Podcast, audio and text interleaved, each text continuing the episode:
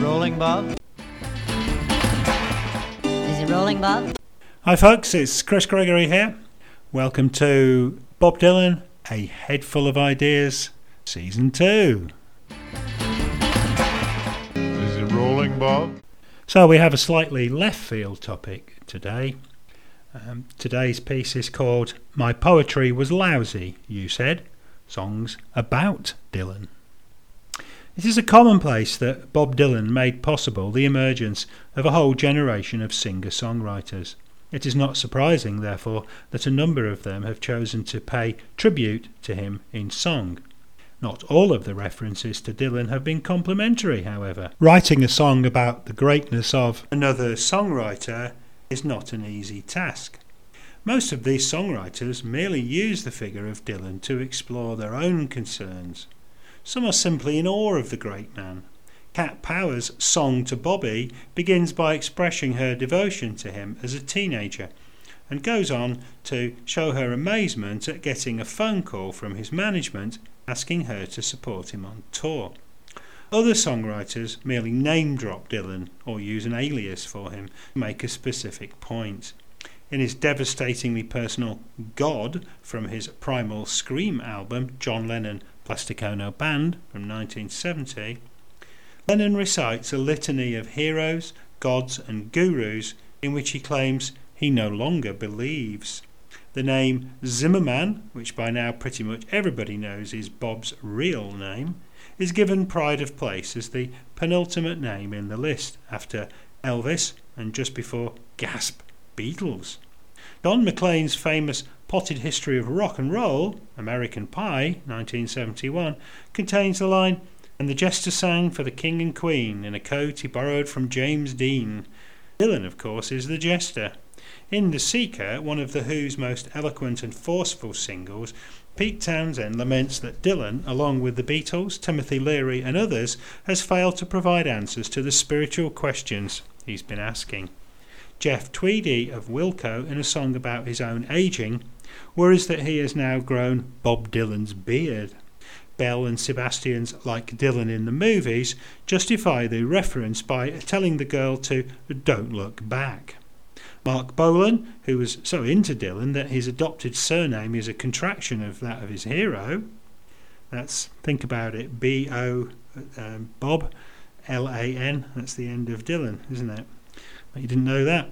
Mentions Dylan or refers to him obliquely in a number of his songs, such as Ballrooms of Mars, one of his characteristically fey poetic fantasies. He is more cryptic in his rather splendidly tongue in cheek hit single Telegram Sam, which includes the line Bobby's all right, Bobby's all right, he's a natural born poet, he's just out of sight. It's also possible that Marc also modelled his trademark corkscrew hair on Dylan circa Blonde on Blonde. Other songwriters have attempted to parody Dylan or even, shock horror, impersonate him. Joan Baez usually insists, apparently for her own amusement, on throwing a few lines of her Dylan voice into her stage shows. In a recorded version of Simple Twist of Fate, she even sings a whole verse in a Cod Dylan voice. Uh, I'm not sure she should have done that, but um, it's there on the record if you want to look it up. Paul Simon's A Simple Desultory Philippic, 1966, from the Parsley, Sage, Rosemary and Thyme album, also attempts to impersonate Dylan for comic effect. Satire has never, of course, been Paul's strongest suit. To be fair, though, his attempt to parody the then current folk rock boom does have a few funny moments, the best of which occurs at the end of the song with his plaintive cry of, I've lost my harmonica, Albert, a jokey reference to Dylan's then manager, Albert Grossman. Loudon Wainwright III, whose career increasingly morphed into self parodic comedy over the years, produced an intermittently funny Dylan Guthrie talking blues parody, Talking New Bob Dylan Blues, in which he also mentions Bruce Springsteen and John Prine, who, along with him, were once hyped as the new Bob Dylans. A rather more charmingly unpretentious effort is Syd Barrett's typically whimsical ditty Bob Dylan's Blues, an early Pink Floyd outtake in which Sid declares, I'm going to write me a song about what's right and wrong, about God and my God and all that. I'm going to make like a cat. A few artists, especially those of the anarcho punk persuasion, have attempted to be rather more scathing. Chumbawamba's give the anarchist a cigarette, which takes its title from a sarcastic line delivered by Albert Grossman in Don't Look Back, refers to Dylan as a spoilt brat, and ends with much repetition of the inscrutable lines Nothing ever burns down by itself. Every fire needs a little bit of help. The Minutemen's rather minimalistic Bob Dylan wrote propaganda songs does little but repeat the title line. In general, though, Dylan was respected by the punk new wave generation. Arguably, the seeds of punk itself, not to mention rap, are contained in Dylan's own torrent of street jive, subterranean homesick blues. The greatest singer poet of the new wave, Elvis Costello, is also a confirmed Dylan acolyte. A number of rather more memorable songs are based on appeals to Dylan to speak out, as he once did about political issues. In the late 60s and early 70s, Dylan was largely absent from the live music scene, releasing relatively lightweight albums and making very few public appearances. Country Joe McDonald's rather bizarre piece of hippie nostalgia, Hey Bobby, released as early as 1970 but still referring to the good old days, laments Dylan's retreat from the scene. Joan Baez, who had never disguised her disappointment when Dylan turned away from political activism, composed the song To Bobby, 1972, which was a clearly heartfelt but rather saccharine, if perhaps hopeless, appeal to her Bobby to return to his former position as a supposed leader of the political activist movements which she, to her great credit, continued to be involved in. The song has a lovely melody and is delivered in Baez's usual immaculate tones. She makes rather obvious references to hard rains are going to fall and the times they are a changing, and ends with a blatant attempt to guilt trip him by implying that the world's starving children are crying for him to return to his prophetic role. Yeah, not sure what Bob thought about that. In the later Winds of the Old Days, 1976, a rather more self aware post Rolling Thunder Baez begins by lamenting those eloquent songs from the good old days that set us marching with banners ablaze. But now she is more self deprecating, referring ruefully to her own self righteousness, surely regretting releasing the rather embarrassing earlier song. Another composition in the same vein, which is one of the best known Dylan tributes, is David Bowie's Song to Bob Dylan from his brilliant 1971 album Hunky Dory, which also contains tributes to Andy Warhol and the Velvet Underground. That's uh, Queen Bitch. The song is a highly accomplished pop confection. Bowie memorably describes Dylan's voice as being like sand and glue. Its most moving line is the archly observed, Give your heart to every bedsit room, at least a picture on the wall. But then Bowie proceeds to appeal to Dylan to give us back our unity, give us back our family, you're every nation's refugee. This is perhaps rather strange coming from Bowie, who was never a political songwriter. Even more bizarre is the song's chorus. Here she comes, here she comes, here she comes again, the same old painted lady from the brow of the super brain. There's a little bit of Bowie's current interest in Nietzschean philosophy thrown in here, but it's downright weird for Bowie to imply that Dylan had been corrupted by showbiz, personified as that same old painted lady, especially considering that Bowie himself was about to make it big in a dazzling array of stage costumes in which he often appeared as nothing less than a admittedly rather alluring painted lady himself. The greatest songs about Dylan tend to be either celebratory or rather whimsically sad. Roger McGuinn's Take Me Away, written with Dylan collaborator Jacques Levy, 1976, is a highly exuberant account of the great elation McGuinn experienced as part of the Rolling Thunder tour, which he describes as a band of gypsies of a few months before. You'd have swore for sure the circus came to town, he sings. There were ladies riding bareback, and the mystery man all painted like a clown. He describes himself slipping from state to state, ending up in a drunken state of grace. The song is moving and economical, but expresses both joy and a certain sadness that this magical adventure is now over. Ralph McTell's Zimmerman Blues, 1973, is a powerful and sadly reflective description of the travails of a performer like himself who has suffered greatly from a life on the road, where he was nevertheless happy, hungry, and cold. McTell identifies the burnout that he himself has experienced from this life as the Zimmerman Blues.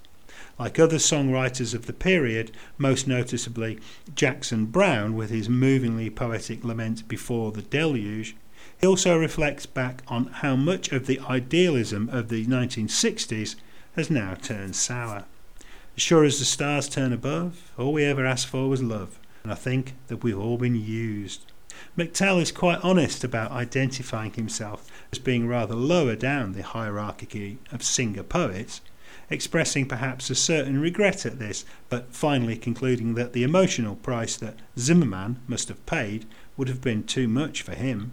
So where do we go from here? For me, it won't ever get that near, but if it did, I know what I would choose anything but the Zimmerman blues. The last line is then repeated eight times for emphasis, leaving us in little doubt of McTell's humility. Jimi Hendrix, apart from being universally acknowledged as the greatest guitarist ever, was also Dylan's most powerful interpreter.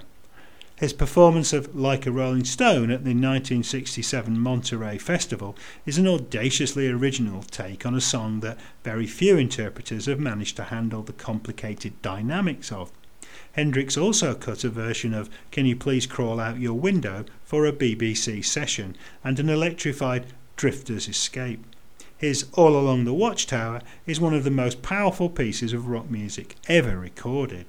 Dylan admired it so much that the thousands of live versions of the song he played were based on Hendrix's arrangement. Hendrix's own personal tribute to Dylan, Highway Child, was to be found on an early B-side. It is one of Hendrix's most impressive compositions, kicking off with one of his patent and unforgettable guitar licks. The song rides along on an irresistible riff and is punctuated by a typically memorable guitar solo. Hendrix makes knowing references to the highway child as a rolling stone whose flaming hair is a blowing in the wind. He mythologizes Dylan, portraying him as a hobo who left home when he was 17 and who left the world behind. But the real tribute lies in the perfectly controlled wildness of the music and its evocation of Dylan as a rebel hero. Now, you'd probably call him a tramp, the chorus begins, but I know it goes a little deeper than that. Finally, we return to Joan Baez, who has always been known primarily as an interpretative artist, albeit one whose career and life was transformed by her encounter in the early 1960s with Bob Dylan. She contributed considerably to making him famous by introducing him at her concerts, to the considerable bemusement of some of her fans. They sang together at the 1963 March on Washington, at which Martin Luther King delivered his I Have a Dream speech, and later at the Newport Folk Festivals in 1963 and 64. For a short time, their rather public relationship led to them being dubbed the King and Queen of folk music. But by 1965, Dylan had moved away from political songwriting and activism and was about to go electric. Later that year, in a secret ceremony, he married Sara Lownds. It was clear from songs like To Bobby that, despite her own complicated love life in the years that followed, she was still absolutely enthralled to him, even though by now they had very little contact with each other. Then one day in 1975, completely out of the blue, she had a phone call. Baez's song Diamonds and Rust, released in 1976 but performed regularly on the first Rolling Thunder tour in late 1975, is generally acclaimed as her most accomplished composition. She's played it at virtually every concert since, usually with some words of explanation. Although Dylan is never mentioned by name, there is absolutely no doubt at all that the song is an account of her thoughts about her reconnection with him in the mid 70s. Baez later played a key role in the Rolling Thunder tour. As well as performing her own material, she engaged in duets with Dylan on a nightly basis, which were far more musically successful than when they sang together in 1963 to 64. In those earlier days, Baez' high contralto often clashed awkwardly with Dylan's voice of sand and glue. But by 1975, Baez's vocals had hardened somewhat, and Dylan, following his country period, now sung in a decidedly softer tone. Their harmonies on Dylan songs like I Dreamed I Saw St. Augustine and I Shall Be Released, and on covers like The Water is Wide and Never Let Me Go, are exquisite. Baez even played a prominent role in Dylan's film of the tour, Renaldo and Clara. But the Rolling Thunder Tour was a specific project in which Dylan involved many of his old compatriots from the 60s. After it was over, they rarely sang together again. Diamonds and Rust is such a compelling song because of the complexity of the emotions it conveys. Baez truly lays her heart on the line here. There can be in no doubt at all that she was is, and always will be, utterly in love with Dylan, but that she now realizes that any new relationship would be impossible. She takes us through the feelings she experienced during their reunion with very striking emotional honesty. The drippy idealism of To Bobby is long gone. It is clear that the encounter with the real Bob Dylan, rather than the mythic figure she had created out of him in his absence, had been cathartic for her. The song has a stirring melody which beautifully suggests hope tinged with sadness and finally self realization. Its lyrics have an economy and a precision worthy of Dylan himself. Baez conducts a kind of internal monologue with herself throughout the song. Well, I'll be damned, here comes your ghost again. But that's not unusual. It's just that the moon is full. You happen to call. At first, she rationalizes with herself that this is just an old friend calling her. The initial, well, I'll be damned, is a common colloquial expression that hints at darker themes. Will she be damned or destined to suffer tragic consequences if she allows herself to admit her love for the caller? The contrast in the second line, in which she attempts to normalize what is happening, but in the context of a full moon, representing, of course, the madness of unrestrained passion, especially in women, is brilliantly understated. And then she takes us directly into the present moment. Here I sit, hand on the telephone, hearing a voice I'd known a couple of light years ago, heading straight for a fall. Faux jokey reference to light years continues the cosmic imagery, but in the last line we experience with her the rising hope and at the same time the hopelessness that their love might be renewed. Then, in a distinctly Dylan-esque way, she jumps back through time.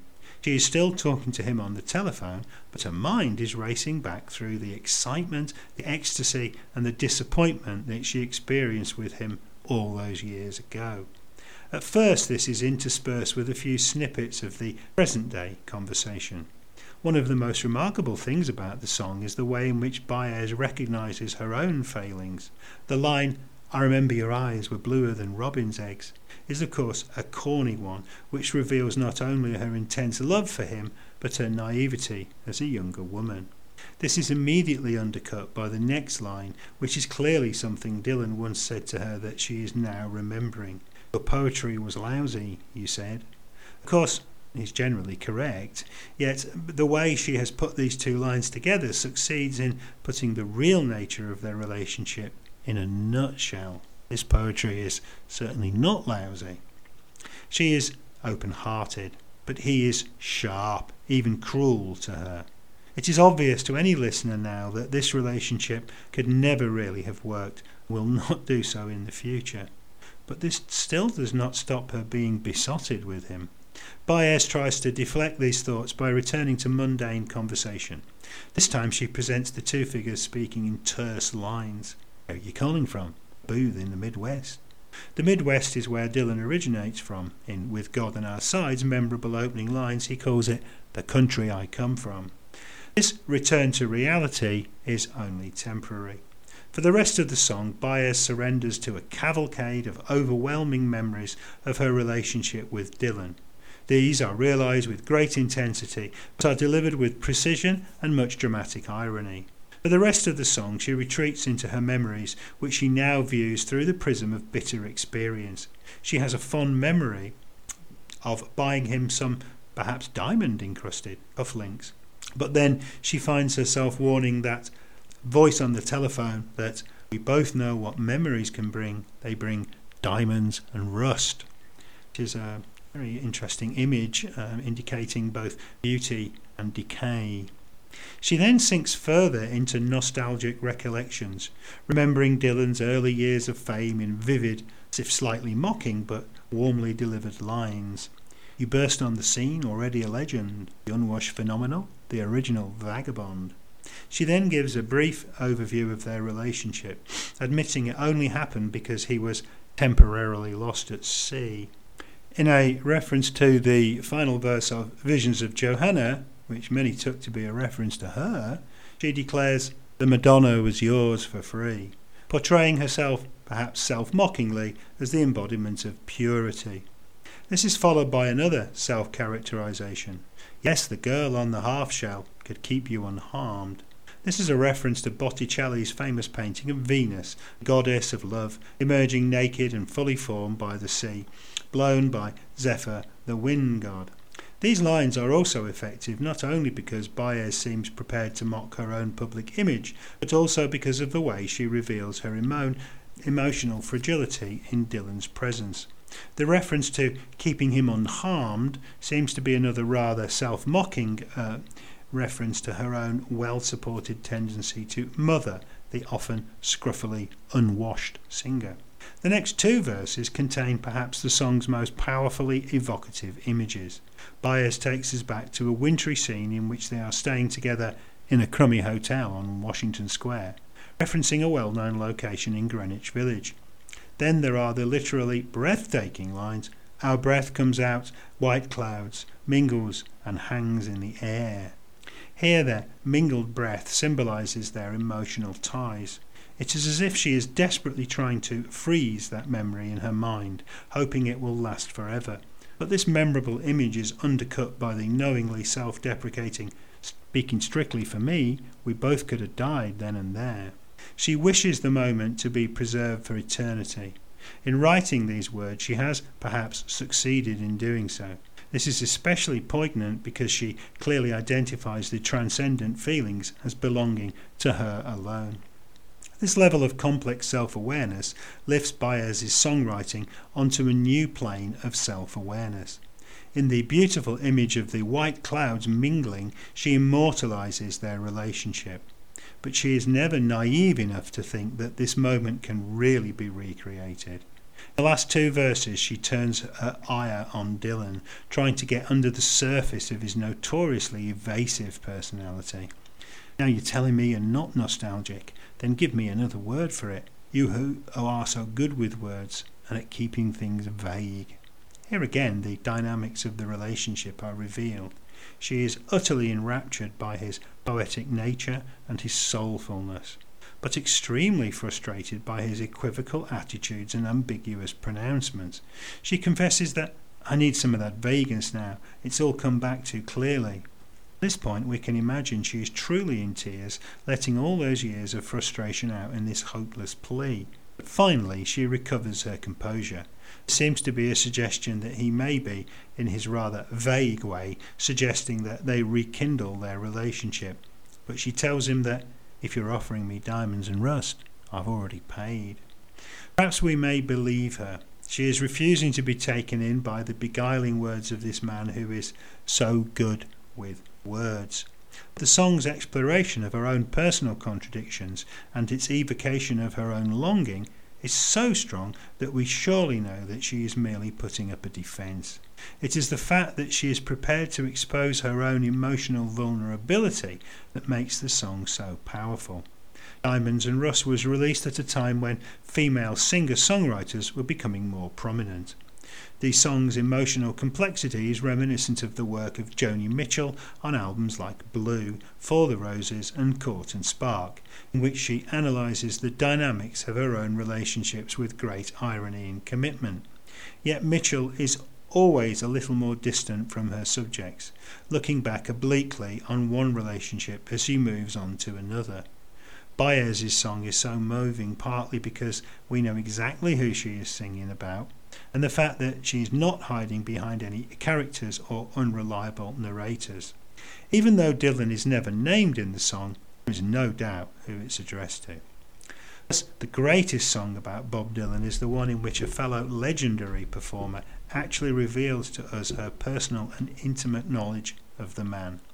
Yet Baez manages to do this in a way that is never cloying or sentimental, and while the song is tinged by a kind of ineffable sadness that the great love she feels can never be truly realized, this is tempered by a certain awe of her subject that even she feels. Well, I hope you um, enjoyed that. Um, you may want to have a look at my uh, website, which is called From the Pen of Chris Gregory, and you can find that at chrisgregory.org. It's got lots of writing on Bob Dylan and various other subjects, details of the books I've written, which include the book Determined to Stand, the reinvention of Bob Dylan, which is available on my website, um, this is a, a book about Dylan's work f- from Time Out of Mind onwards, and it's also about the Never Ending Tour. Um, it's a very detailed work, which uh, I hope you probably enjoy if you've enjoyed this podcast. Um, there's lots of other stuff there, lots of podcasts and lots of writing on the on the site. Uh, again, if you've enjoyed this and you'd like to um, help out the poor starving podcasters like me, uh, you might want to chuck me a couple of quid. Um, you can do that through a website called Buy Me a Coffee, uh, in which it's called. Uh, what you look for is Buy Me a Coffee forward slash Chris Gregoff. That's G R E G O F. Um, why why it's like that I don't know, but that's that's it anyway. And if you go there, you can chuck me a little bit of little bit of money so that I can keep making these podcasts, keep the wolf from the door, and all that kind of stuff. Um, again, I hope you've enjoyed this, and um, I'll be back uh, with the next episode of season two of A Head Full of Ideas. Is it rolling, Bob? Is it rolling, Bob? Is it rolling, Bob? Bob, Bob, Bob, Bob, Bob.